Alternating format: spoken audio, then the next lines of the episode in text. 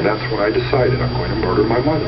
But I didn't feel that I had to uh, face what I had done ever. He killed 33 times. I'm the king, man. I decide who does what and where they do it at. So next time you see me, I will kill you. All right, so we are back again this week. Uh, has it been a week? It's been like two weeks, It's been something like that, but something like that. But we're back now. Uh, I'm a father now, which is pretty crazy. yay! Sorry, I'm eating a banana right now. I'm trying to eat healthier because I have a kid now, so I'm eating a banana. Well, yeah, you don't want to die when he's young, you know. Or at all. Like I'd rather not die at all. Right, right. So yeah, you got a baby boy. Do have a baby boy, Noah Alexander. Uh, How many days? How many? How new is he's he? he's uh shit like almost two weeks. It'll be two weeks on Friday. I mean three weeks on Friday. Sweet, yeah. sweet. Well, that's cool, man. How's uh, how's fatherhood? Is it as exhausting as I imagine it? It wasn't, but like Elsa's been getting exhausted, so like sometimes she doesn't want to get up at night, so I get up with him, and then like I have to go to work the next morning. So it's like it gets exhausting, but I mean it's not as bad as people made it out to be. Right, right, right. Well, People yeah. made it seem like I was never gonna sleep again. Well, people are complainers. Yeah, people always exaggerate that kind of stuff, which is annoying to me. But uh, should we start the show? I think we should start the show. Yeah, man, it's getting stale around here. Let's get into it. So, hey guys, and welcome to another episode of the Mason Jar Chronicles.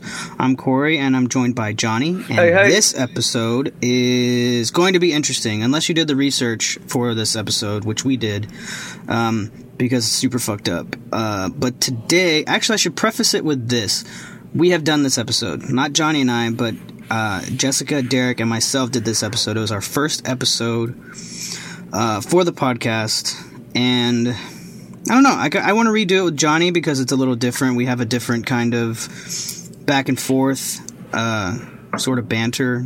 Jokes are a little bit different. So, and he's going to be the permanent host now. So I want to get it, you know, a clean slate. So he's on every episode. We're all good. There's no confusion for new listeners or anything like that. So we're going to redo this episode. But today we're discussing Ariel Castro, who kept uh, three girls confined in his home for 10 years. He kept them uh, from 2002 to 2013. Uh, now, all this information is coming from the John Glatt book, The Lost Girls, which is a really great book uh, if you have time to read it because it's super long. Uh, he kind of goes on and on about some stuff. But uh, yeah, let's get into this. Let's get into this dude's life. Some of this is going to sound like it's from the first episode script uh, because it is. Uh, but at least you know the jokes will be uh, kind of fresh. Hopefully, hopefully Johnny can provide some funny jokes here. I like to use the same jokes. I like to just recycle Just- the same jokes. just over and over, and that's why he's such a hit at parties. Right, right. You're like, oh, let's People- hear that one again. Let's. You know that one that you told us before? Like, we really like that one. Oh, look, it's it's it's uh, same joke Johnny. That's his nickname. Same joke Johnny. You know, it wouldn't surprise me if that was a real thing. I feel like No. my I talk so much that uh, it's it's likely that I repeat myself a lot and, without even knowing. But I mean, if a joke is good, you might as well say it again. You know what I mean? Like if someone hasn't heard it, I repeat jokes all the time because they're funny. When yeah. you're funny, you're funny, dude. No, I mean I get it, but even the same joke over and over, I don't care how funny you are. I mean, Well, you don't say it to the same people over and well, no, no, but you know, my circle of friends is pretty tight. Yeah, I don't really have a whole lot of friends either. Except for all you guys listening right now. We're all friends with you guys. yeah, yeah. I, I mean, I So don't even know who good listens to it. reviews. There's a there's a couple of people I know, but uh, I mean, I, I don't know the etiquette with shout outs. So, but I I Yeah, uh, dude, shout out all you want. Who you want? Give us a shout out. Who you want to shout out it to? would be well, uh, our good friend Gentry. Yeah, Gentry. Yeah, we worked with her at Vans. from time to time. That's great. She's super cool and like traveling the world and living a way better life than all of us. So Dude, thanks. sh- she may argue with you, but she's one of the raddest people I've ever met. Like I uh, No, Gentry's super cool. I'm just super jealous of the life she's living.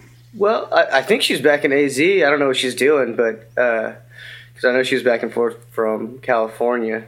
Because her and I graduated the same class at ASU. Right. So, but I'm not really sure what her degree's in. But yeah, man, she uh, she uh, she tends to do what she enjoys doing, so that's cool. Yeah, Gentry's super cool. Shout out to her for sure. Um, so yeah, let's hop into this. Uh, Ariel Castro is a motherfucker. Uh, but he was born July 10th, in 1960, in Puerto Rico, to Lillian Rodriguez uh, and Pedro Castro. He had two elder siblings, Marisol Alicia, Pedro Jr., and a younger brother, Onil, which he only has one name. I don't. It doesn't say anything about him having another name in the book or any other research I've done. It just says Onil, Hmm. which is strange. Well, I mean, two names isn't. I've met a few people, but yeah, it's not a very common. Yeah, I don't know anybody with one name. I don't even know anybody without a middle name. I have a middle name. I uh, no. I'm gonna I'm gonna look at it, and it says, yeah, I mean, originated in the Middle Ages in Europe. Right, Uh, which that makes sense. Yeah, but it, I mean, it had a lot to do with like the, your baptismal name. Uh, No, You know, I mean, there was I don't have one of those. Of course, back then, yeah. I mean, you uh, you wanted it was your name was your legacy, so Right, a, a lot care, went which I don't either. into yeah, a lot went into naming your your children, unless they were girls. And then you don't care about them It was always Mary or you know, or Jane. which never understood. Like I, we don't have to go down this road, but Let's just hop in the rabbit hole, I guess.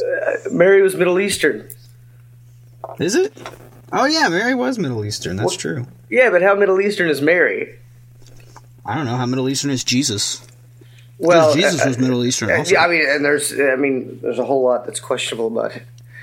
That too. We're not going to get into the, um, you know, the background of Christ. No, no, No, not, not not this, this one. not this time. No, tune This is in next time. this is the Castro episode. Remember? Oh, oh, oh, my bad. yeah. Got See, it. this you confused the C's That's- to Christ and Castro. Yeah, I, it's it's cool. It's a huge confusion. No, Not on this episode. All right. Well, Uh, two name, two name Duke. Two name Duke. Yeah, yeah, he has two names. And it's kind of like Okay. Deuce. All right. No, Uh, I'll work on that good. one. Yeah. Oh yeah. That's. You should just go back to the same joke, Johnny. I'll take it out. Yeah, yeah, okay. Yeah, yeah. Don't don't say that one again. Take Right that out of the. Okay. It's gone. So the Castro family was pretty well known in Dewey, Puerto Rico, where Castro was born. They owned most of the land in a section called La Paria. I think I'm saying that right. It's got two R's, but I can't roll my Yeah. R's. Give it a try. Give it a try. Just one roll. Ah, man, I can't. I can't do it. I see. I can't do it. Okay. I have to like use like the back of my throat. It's weird. It's like gargling. You sound more like a sick cat, but. Right Yeah. on. Well, okay. I, was, I tried. You know. No, I like A. A for effort for sure. Okay, but all right. So La Padilla, we're just gonna say it like that. I'll throw a D sound in there. I think that's what Uh, it is. Castro was born in a wooden shed, had no electricity or running water, and almost all the food was cooked over coals. So he's basically camping for his whole life, which is pretty cool. I like camping. Uh, Maybe not as a newborn, but you know, No, I think it'd be. Well, I don't know. Kids don't know any better. I have a newborn, and I would not want to take him camping. Well, no, I think camping with a newborn for the adult would suck. I don't think you're supposed to take a newborn camping. Well, no, I mean you're yeah, I mean, you're limited on you know uh, sanitation and uh, Plus, he doesn't do shit. It wouldn't even be needs. fun. It wouldn't even be fun with him. He doesn't do anything. Well, no, he's not going to appreciate it. no, It's fucked up. I'm going through all this effort, and he's just gonna sleep or cry. That's what I'm saying, dude. I feel very taken advantage of when it comes to my baby. Well, I think every parent feels that way. No, uh, a lot of give, you know, not a lot of not a lot of take on my end. Well, no, I totally get that, and that's one reason I don't have any kids. Is because I don't, I don't have a whole lot to give right now. It's whatever, man. It's cool, you know. He's Yeah. he's cool enough. Well, So, when Castro- When Castro was young, his father had an affair, uh, which later he would leave the whole family to be with the mistress, who he also had children with, which is a huge mistake. You never leave your good standing family for, you know, a side girl. That's stupid. right? You shouldn't even have a side girl. You should be loyal to That's- I think that's what- significant yeah, that's what we meant to That's what I was getting at. I went all the wrong way around, but that's what I was getting at. For sure. Um, but Castro later goes on to use this as a reason for his quote unquote insanity because he was quote unquote abandoned. Whatever, dude. My dad died when I was nine months old. You don't see me locking people in my basement. I don't care. Right, but I think a common thing for uh, people that uh, are manipulative Yeah, let's get into that because you uh Well, they t- you studied that kind of you know. well they tend in to. school. If I'm going to do something that's unacceptable by society, uh, You want to shift the blame. Well, exactly. But if I'm called out, before I shift any blame, I want to normalize the behavior. So if I try to normalize it, uh, it's more accepted by the people around me, and it's not so much an issue.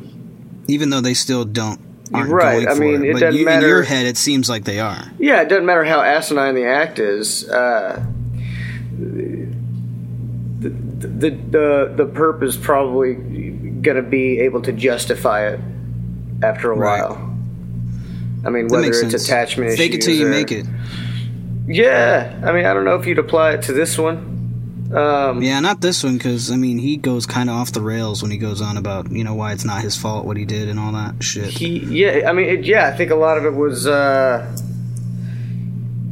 there were a lot of issues during childhood, and it just naturally Yeah. stemmed into that. And he, but yeah, it's it's a thing, man. People do shit, and then rather than accept uh, responsibility and ownership of the behavior, uh, it's easier to say, well, you know. I'm not the only one that does it, or these people have done this, and this, this. you know Yeah, I mean? kind of like like when you get in trouble as a kid and you're like, well, my friends did it. You know, that's why I did it. Right, you're not blaming any one person, but you're shifting the blame away from you.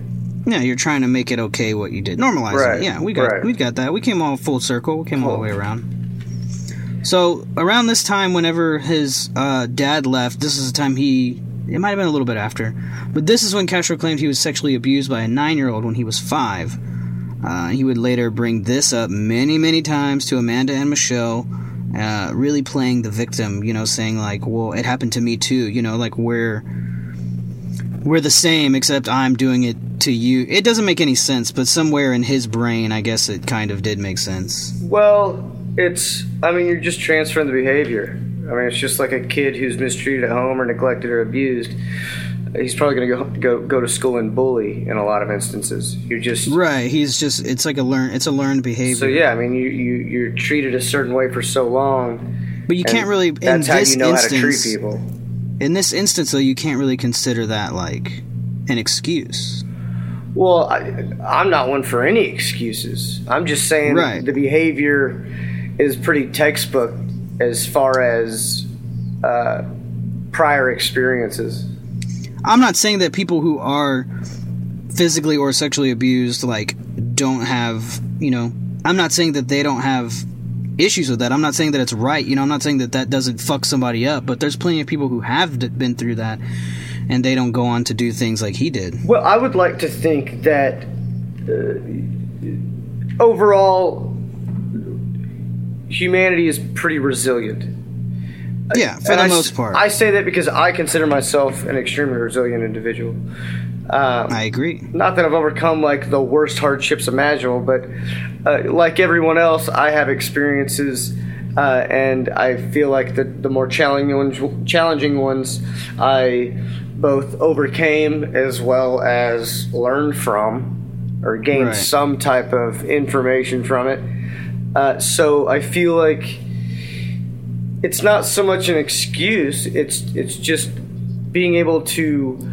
Uh, face Kind of, I guess, maybe relate to them. Sort of is another thing. Right but these individuals i mean he i think he's just he wasn't a resilient dude i think it just comes No, back with not at all. he wasn't he didn't deal with it the way that it needed to be dealt with because it happened i mean shit happened to him okay it was out of his control yeah, uh, it sucks. I, I'm sad that it happened to him as a child. but there was yeah there was no coping uh, no, I feel bad for the Strategy. child of as Ariel Castro, but I do not feel bad for the adult. right but it's just it's it's you know when you're treated like that as a kid and you have zero support uh, you know who's there to kinda scaffold it kinda and guide you up. as you tend Yeah. to uh, get off the path as a result of Man, we're re- we're getting real serious on this episode. This is not a funny episode. This is Well, I mean, this is serious stuff.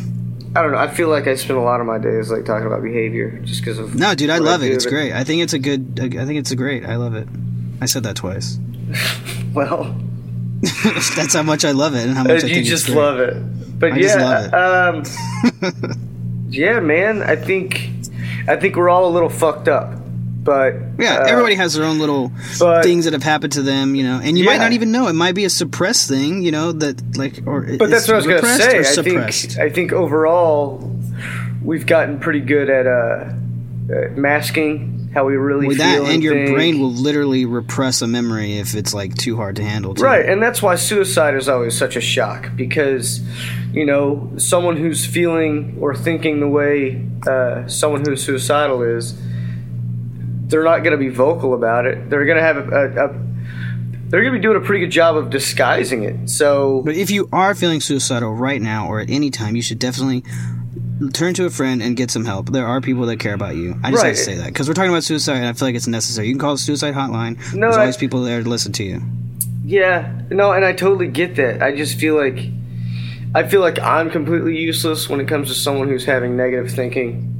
Uh, just Yeah, I mean, I'm not going say talk to anyone about it. because I can't Yeah, relate. can't- and You can't talk to anybody out there about it. You have to, it has to be somebody you confide in, or better yet, somebody who's trained in. Well, I think out, even with that. outside of self harm, you know, we're pretty reluctant to take advice from someone who can't, that can't Reddit relate post to I it. sent you yesterday. Remember that? Right, right. Oh, that But- was some serious. But that's the thing. You and I can't relate to that. So Not that extreme. me, no way. me trying to give advice to someone who needs something in that situation, uh, it's probably going to go in one ear and out the other, or I'm going to sound incredibly arrogant and it's not going to come across the way I'm trying to give it. So You know what's really crazy though is Ted Bundy worked for a suicide hotline for years, and he actually saved people's lives. Yeah, yeah. I mean, I don't know if he So- saved anyone's lives, but he did connect with a lot of girls He also killed a lot of girls. Yeah, I mean, in a that's- very crazy way. for sure.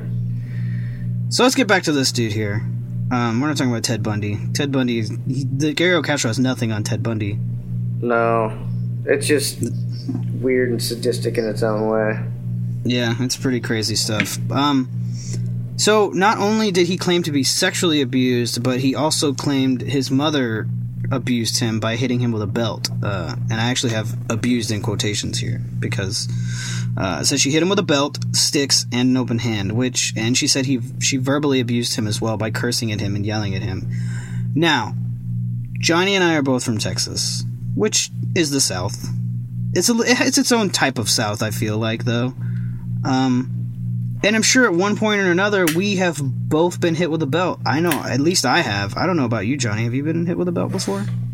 I can probably count maybe two or three times as a kid. I got the belt, and right. I, and I can tell I can you count on I- one hand. right, But like, but, but I can tell you I deserved it every time I got it. Uh, right. And uh, I will say that I mean, for me, it helped me figure out. All right, well, I did this. I don't like that. This happened. so yeah, I just I naturally just kind of adapted to that. However, it goes back to being resilient. I mean. Not every kid that gets a belt knows how to react to it in a way that's going to uh, Right. He could have seen it. help He sees them it be as okay abuse. later. Yeah. Yeah. No, I mean, especially if you know it's it's not just the belt; it's verbal abuse. It's I'm sure there's, I'm sure if it's the belt, it could be other you know miscellaneous items laying around the house that can be lifted. No, if- it doesn't- there's other the types book- of abuse going on. The book didn't say like if she was hitting him with the belt when he was bad, or if she was just doing it just to do it. You know what I mean? Right, but given the like the the information that it has provided about you know uh, the generations of abuse in their family. Yeah, but I mean, back then, I feel like everybody was getting hit with stuff. I feel like uh, abuse was there was a lot, lot like thicker line between abuse and discipline back then. True, but I mean something was different. Definitely, yeah. I mean, I'm not and saying I feel that like the verbal abuse. I mean, because everyone's doing and it. you. I mean, if we're talking, it's pretty subjective. But I would say that I mean, verbal abuse attached with any t- other type of abuse is going to be. I mean, it's not even comparable to just getting the belt when you're a little shithead. You know what I mean? right? It's- no, yeah, no. My dad wasn't uh, yelling at me and calling me names while he was uh, letting me know, "Hey, if you do this, you get the belt." It was pretty informative and educational. Yeah, my dad said he didn't really care for it. To be honest, he didn't. He didn't. Right, and I get that. it, yeah, and- that might be why I only got it did. like two or three times. You know. Uh, Yeah. it, I'm not. Yeah, I wouldn't say that it was my dad's favorite thing to do, but he, discipline was never his thing anyway. He just, Right. you know, there were a couple times where I kind of put him on the spot and he had to deal with me. But for the most part, he was the laid back dad that didn't really. Uh, he either thought it was funny, or, you know, he did or is still doing that same thing, so he couldn't be upset about it. My dad was the opposite. Yeah, no, there wasn't a whole lot of structure. Right. So after the separation of his parents, his mother moved to the mainland, uh, USA, obviously, uh, in Reading, Pennsylvania, and in 1966 she sent for her children to join her in Reading at 435 North Second Street. Um, I don't know how common this was for like the parent to go and then the kids to come later, but I mean, it makes sense, I guess, if you're moving from like basically another country because Puerto Rico's so far. Right. I think. Um, but in 1970, Lillian Rodriguez would then move her family to Cleveland, and they would live at 2, 2346 Scranton Road. So if we have any listeners in Cleveland or near Cleveland, uh, go check that out, man. I want to see what this house looks like. Send me a picture of it. Scranton Road, get there. 2346 Scranton Road. Now, I could look it up on Google Earth, obviously, or Google Maps and do the street view, but we want to hear from you guys. So we want to see that picture, please. Yeah, go there, take a picture of you drinking a 40 out front, and then Yep, send it yep. to Corey. I don't know the the relevance of the 40, but yeah, I mean, or any beverage that you want to drink, you can drink that. It's always an appropriate time for a 40. Okay. So her ex husband, Pedro, and his brothers uh, were living there also and doing uh, pretty good. P- Pedro Sr. had opened a used car lot. His brother, Uncle Ceci, had a grocery store right at the end of Seymour Ave. And his other brother opened the first Latino run record store in all of Cleveland. So it sounds like the Castros are doing pretty good for themselves in They were a pretty established family. Yeah, I mean, they stayed productive and they were they were self-made people, man. They definitely They were. worked hard. Um, but not all would work out completely. Because in 1971, Uncle Ceci had his mom and pop bodega raided by the FBI. Um, which is, I don't know. I mean, I feel like the FBI only gets involved in uh, real serious shit. You know what I mean? They don't just come down for some, uh, you know, some things being stolen from your store. They come down for like real shit.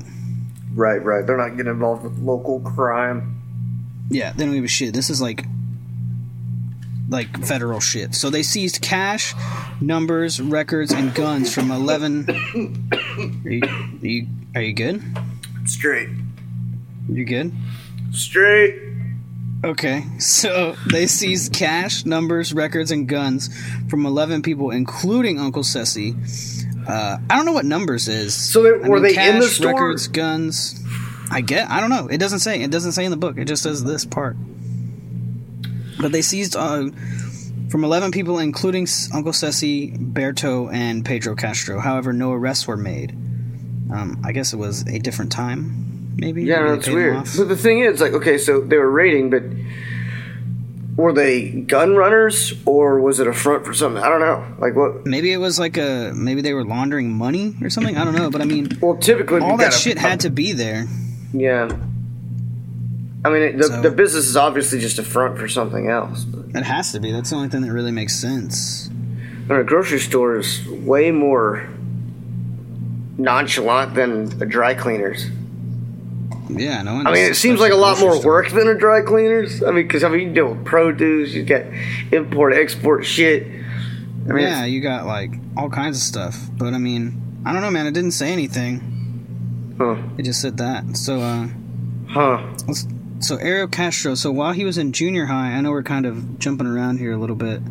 Uh, but while he was in junior high, he got suspended uh, for touching a girl's breast and fighting other kids. So this shows that like even then he like was still like really forward with women, you know, which he obviously became very very forward with them later on in his life. Well, it's not like his social skills regressed. He never developed any. Right, exactly. He has very bad social skills. Um, but maybe not because he was really weirdly outgoing. Uh, he did sports, which I guess doesn't really say a lot because I mean I think Dahmer I think Jeffrey Dahmer played tennis. Yeah, I mean, you could be weird and social, man. I, I feel like I'm a little weird and I'm social. You're a little quirky sometimes. Right. I mean, just I You're like Zooey Deschanel. I have empathy, and that's what separates me from a guy yeah, like that's what Ariel makes Castro. you not a sociopath. right. Exactly. Um, But that's what his thing was. Yeah, the social thing. Uh, but he's not. He's not a serial killer. You know what I mean? Like he's not like. He's no Jeffrey Dahmer. He's not like killing animals and pissing his bed. no, but he's a serial stuff like- rapist. he's a he's uh, a manipulator. I mean, he's he's not a nice person. I mean, he's not literally sure. killing anyone, but like spiritually and like hum- humanistically, he's and emotionally. dude. He's destroying these young girls. Yeah. I mean, at least Dahmer killed the people afterwards.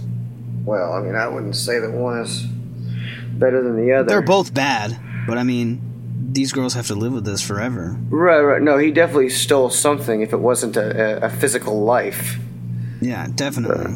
Um, but I mean, he definitely lacks a lot of empathy. Is you have to be v- lacking all empathy uh, if you're gonna keep girls locked in your house for ten fucking years. right, right. I mean, that's the only thing that makes this whole scenario make sense. It's Yeah, there's no way you feel for other people when you're doing something like that. right. It's Um, insane. But uh, everyone claimed that he was just an average guy. He said he was smart despite his poor grades, which uh, I w- I wouldn't say that Ariel Castro was a genius. no, He's he's not like Ed Kemper, where his IQ was no, different type of killer, level. man, or different type of criminal. Yeah, definitely. He was more of just a you know maybe he was like a book smart. Ed Kemper was like basically a fucking genius. Right, but I think Ariel Castro's type dude. He only read what he had to, Yeah, just to get by and get and, and what he had to read, I mean, he was probably thorough, but Yeah, he well, he didn't get the grades. He had poor a lot about a little. But uh, in high school, he joined his first Latin band, Los Stanos, which uh, is important because that's going to keep there? coming up. Yeah. Can you hear me?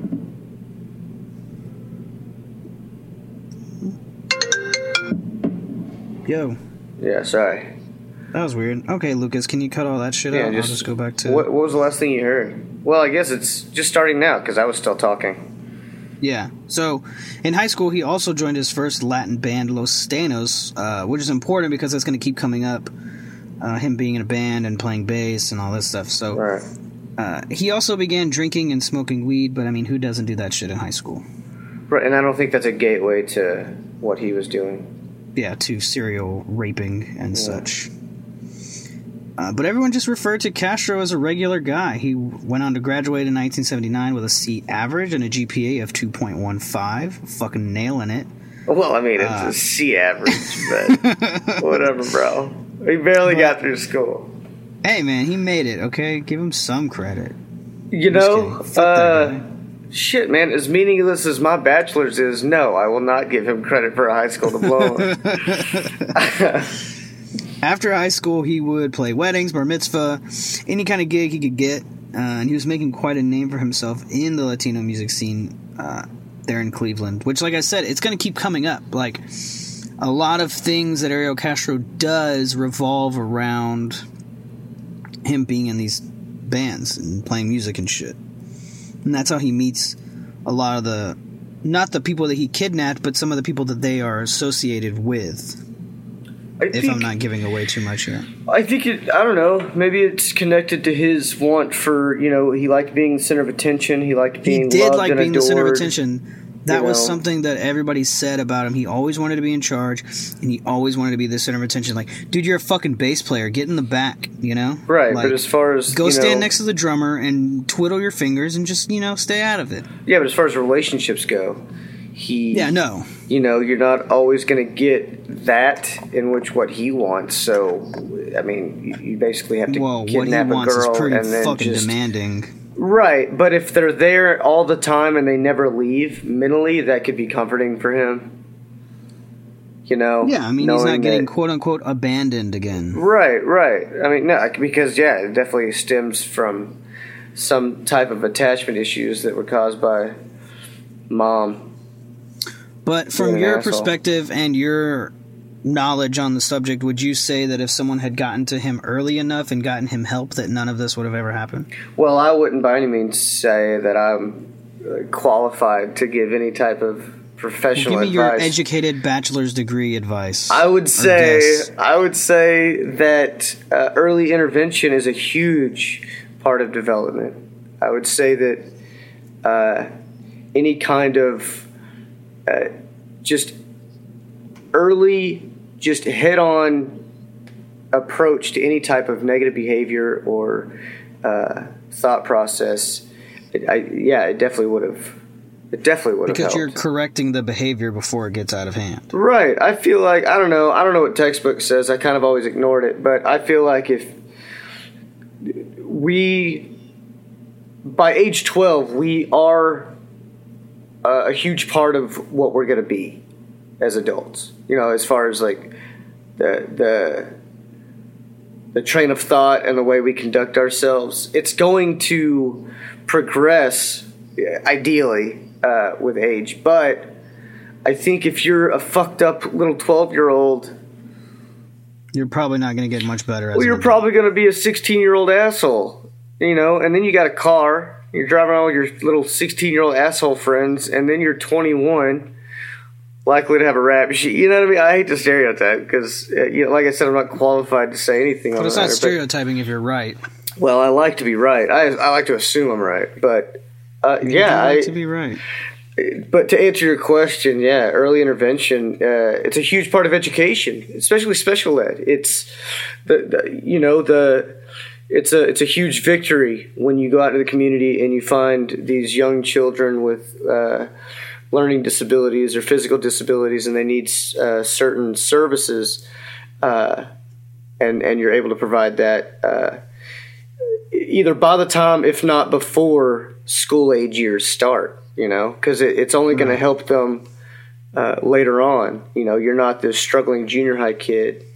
Uh, you, you you've you've gained uh, an understanding of a few more concepts than someone who was left to their own devices or wasn't uh, sca- like you know, wasn't supported or you know it it just goes back to scaffolding ki- kids during you know the learning process. And if you're not there to to to support that they they can get off track and you know start kidnapping girls when they're older But it makes sense what you said about you know if you're a fucked up twelve year old, you're going to be a fucked up sixteen year old, and then you're going to be graduating. yeah and that's not always true it's again. just that's just that's just like the cynical side of me well, no, uh, that's my but that's my caveat into i would say what Garo Castro's doing at this time. I would say a change in behavior is not impossible. It's just improbable for people, and uh, behavior just doesn't change that drastically. So yeah, I mean, I believe we can change over time, but it's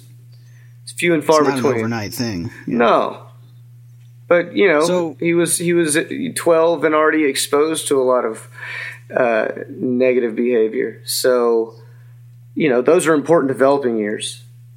Exactly. So you're just going to carry that into your young adult years, and you're just going to be a fucked up dude.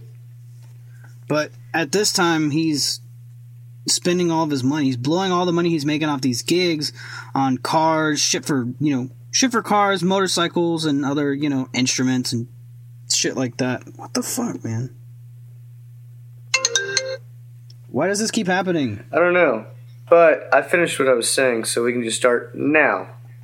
Okay, so at this time he's he's out of high school and he's just blowing all of his money on stupid shit for cars, motorcycles, and you know other stuff like instruments, things like that. Um, and then in early 1980 they moved again to 1619 Buera Ave. Uh, so it's like a mile down from where they already lived. If you're in Cleveland, go check that place out. I want to see it. And this is where he met Grimilda Figueroa, um, who lived across the street. Unfortunately for her, Grimilda. Yeah, it's a pretty not great name, but uh, of course, Beautiful name. He's all into the music scene. He plays bass, all this stuff. So of course he invited her to hear him play. And like a week later, they started dating. Grimilda was born July 30th, 1963. So she was just three years younger than Castro. And she was also born in Puerto Rico. She moved to New York with her family when she was 16, and then later moved to Cleveland. Again, unfortunately, uh, she didn't graduate high school. Uh, Castro had Castro had that upper hand on her, I guess.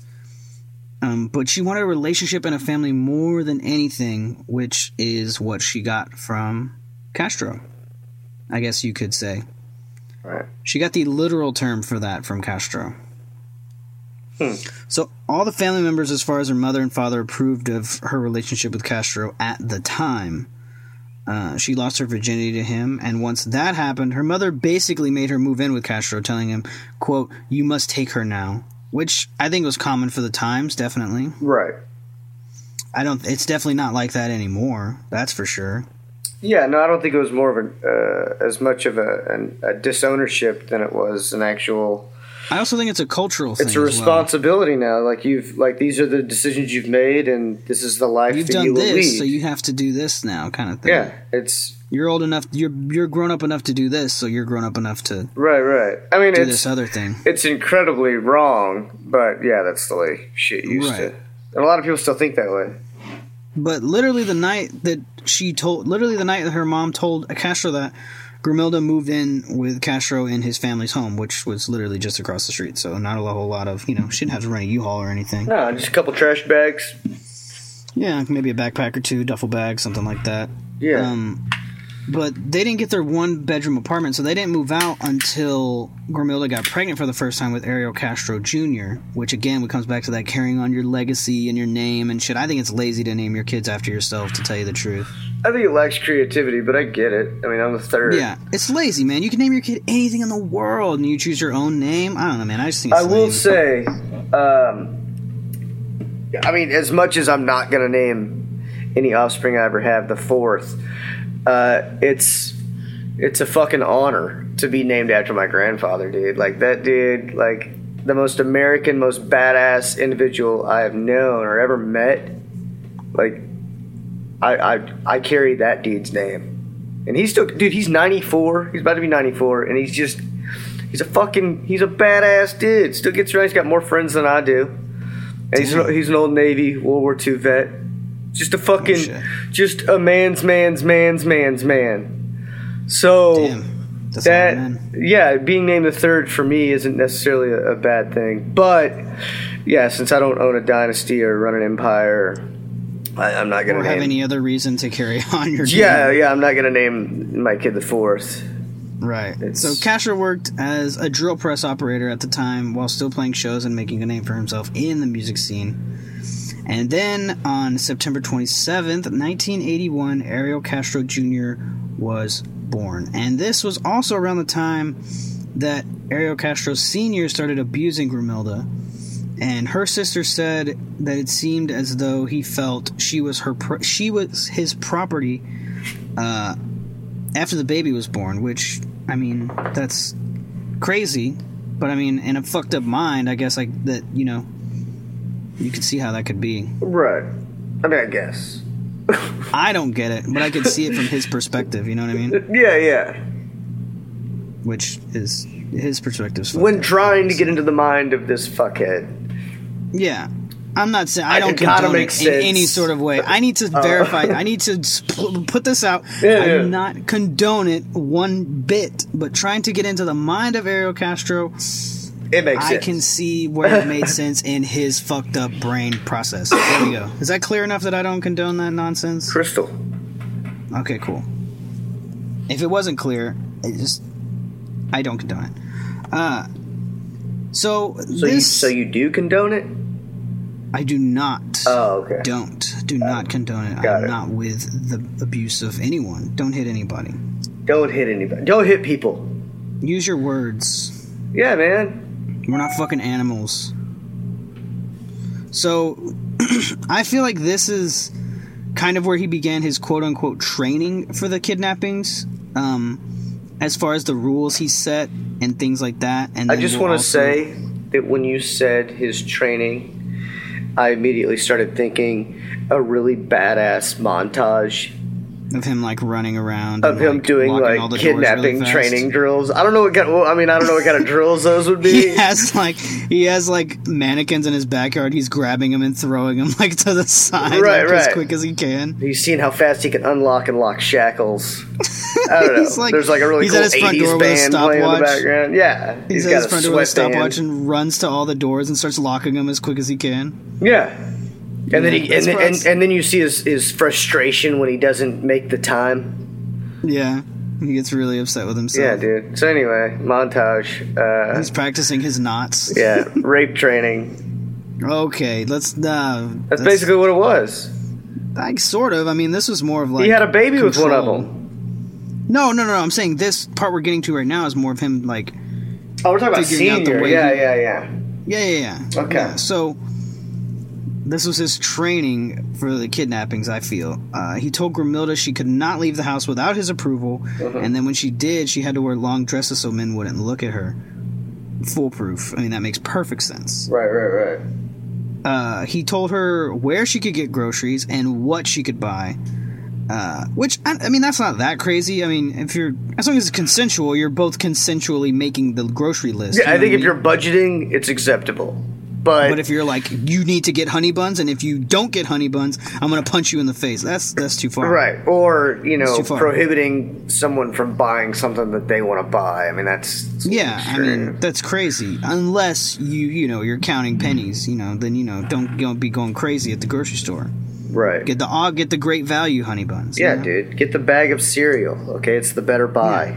It's better. It comes with more cereal and true. it's cheaper. I mean, it's cheaper. It's not cheaper at the register, but it's cheaper in the long run because you would have to come back sooner to buy the other cereal. And it took me so long to understand this. When I was a kid, I just wanted the Captain Crunch because it was Captain Crunch, and now I eat the bag cereal. Hey, man, counting money is hard. And I don't even like Captain Crunch anymore. I don't care for it. I like honey. Nut, I like honey nut Cheerios. I'm an old man now. See, I like a the baby. bag cereal, and it's Captain Crunch, but it's uh, it's got the berries with the marshmallows in it. Berries and Martin. I don't know that one. Dude, it's dope. Check it out. I'll have to, I'll have to check it out.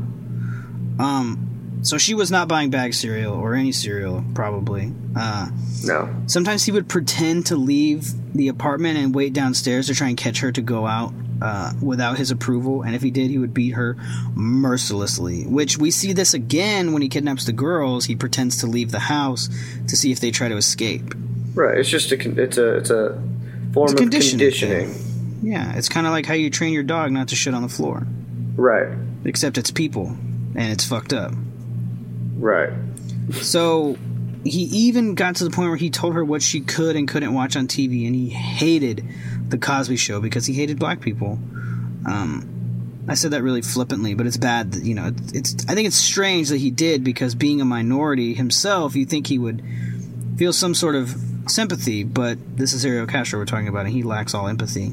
I don't know. Maybe he already had his suspicions on Bill Cosby by then, and he was like, I don't know. Ooh, I Maybe don't, we should have listened to Ariel I don't know how I feel about locking him up in prison. well, No, he, he wasn't there for very is- long, but we'll get to that. Nah, we'll get to that. Um, so he would. This is this is what he would do. He would come home, run his hand on the back of the TV, and if it was warm, he would check the TV guide, different time, to see what was on. And if it was something he disapproved of, he would beat her. Like, what is that noise? What are you doing?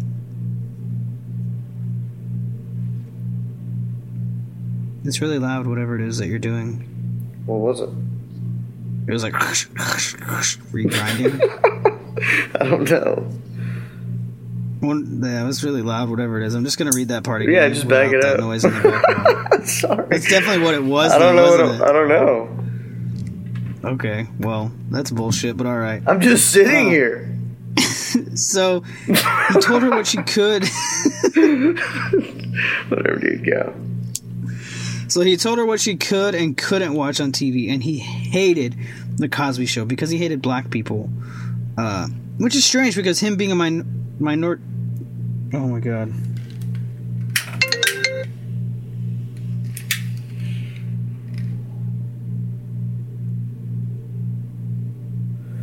Yo. I'm so annoyed. Maybe we're not supposed to record today. What the fuck is going on? now we're doing good. Okay, so I'm gonna start over again. Okay, so he told her what she could and couldn't watch on TV, and he hated the Cosby Show because he hated black people, which is strange because him being a minority himself, you would think that he would, you know, sympathize with other minorities. Uh, but it's Ariel Castro, so like we said earlier, he lacks all empathy. Right, right. So it makes sense that he would, you know, not care. But this is what he would do. He would come home, he'd run his hand on the back of the TV.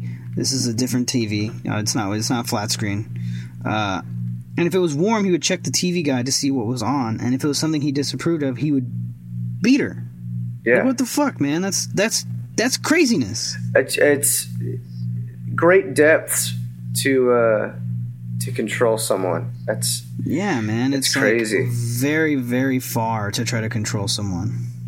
I don't know. It just ah. and there's no way you're a happy person because you're always looking to. You're always to like, because in his mind, somebody. he's like, in his mind, this is something that like bothers him. So he's like, I'm sure he's anxious at times about it. You know what I mean? Right, but wherever he was coming from, it could have been a five minute drive. It could have been a 25 minute drive. He spent that drive thinking about checking that TV. Yeah, he's stressing out about it. Like every every waking hour of every day, like is spent trying to uh, create new and improved ways to, to live your life the way you want it to, and you're also spending a lot of time trying to cover up your tracks. So it just sounds doesn't like extremely exhausting. Yeah. Yeah, it does. But even when she got pregnant again, the beatings got worse for her, which is also insane. Yeah. Um, She would say he did. She would say she didn't want to do something because she was sick and she was tired, which makes perfect sense because when Elsa was pregnant, she was sick and tired all the time. right.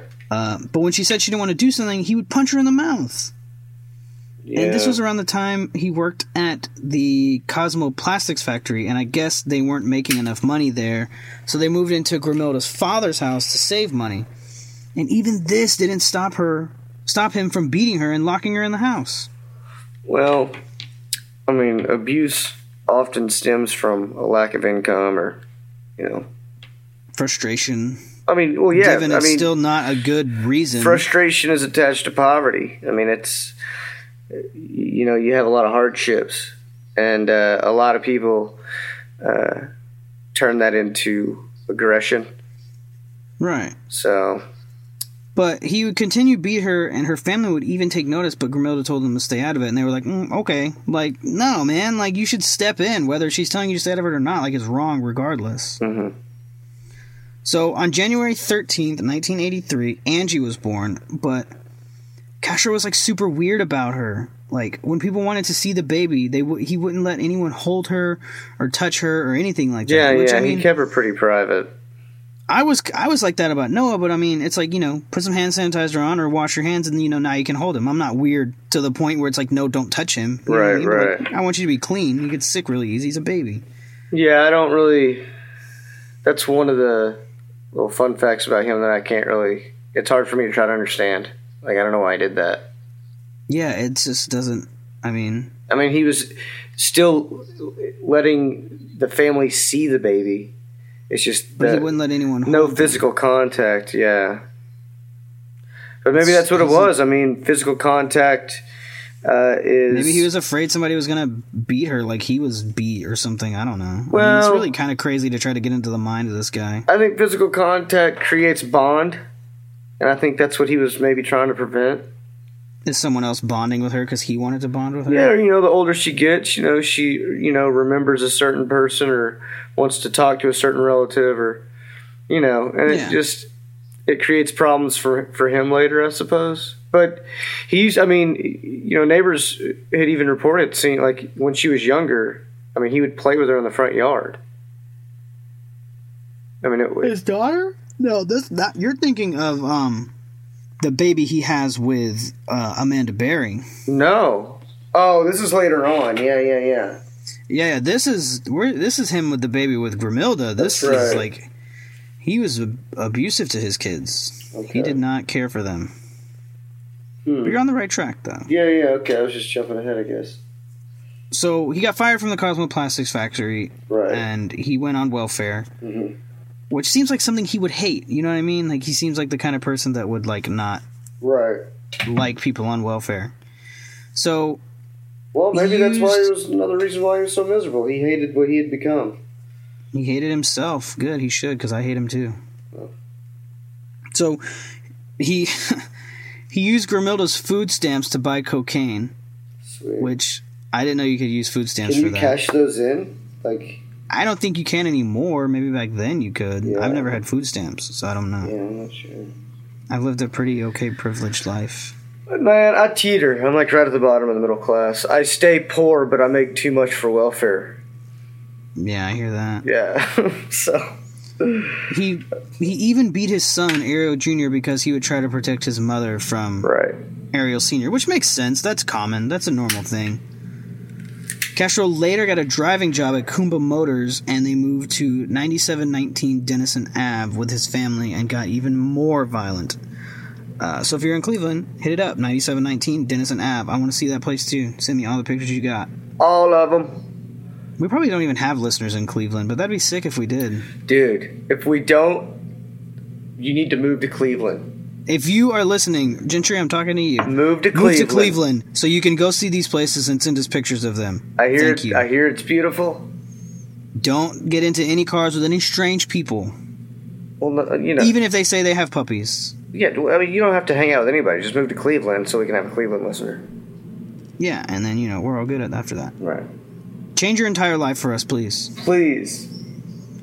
So, 9719 Denison Ave was he got even more violent there, Yeah. and Grimilda would end up in the hospital so much that the staff knew her and didn't want to let her grow, go home. He broke her nose, he shattered her rib, he hit her with a metal bar and put her in the hospital again. He even gave her brain damage. He hit her so hard in the eye, he caused permanent nerve damage. Like, Yeah. this dude is beating the fuck out of her. The abuse is pretty extensive. Yeah, dude, and it gets fucking like it gets worse. So, and for some reason, I feel I do not believe that the sex between them was consensual because they're still having kids. He's beating the fuck out of her. There's no way that their sex was consensual. Well, no, I think I think at first it was uh, thought, and then after a while, I mean, She kind of just gave in. you just kind of "Do what succumb to the do." abuse. Yeah, it's like so, sometimes it's just easier to give in. I think in her situation, it's likely that she thought that way. I mean, where are you gonna go? You're chained to a fucking wall. You know what I mean? Like you just gotta kick and scream to where it just pisses him off, and your your situation gets even worse than you thought it couldn't. Right. So I'm, you know, I, I, I would, I would, if I was a betting man, I would say that it wasn't long before she was just numb to the, uh, to the abuse. To everything. Yeah. So, um, also in this house is where she would give birth to uh, their second daughter in January 1988, Emily Lizette.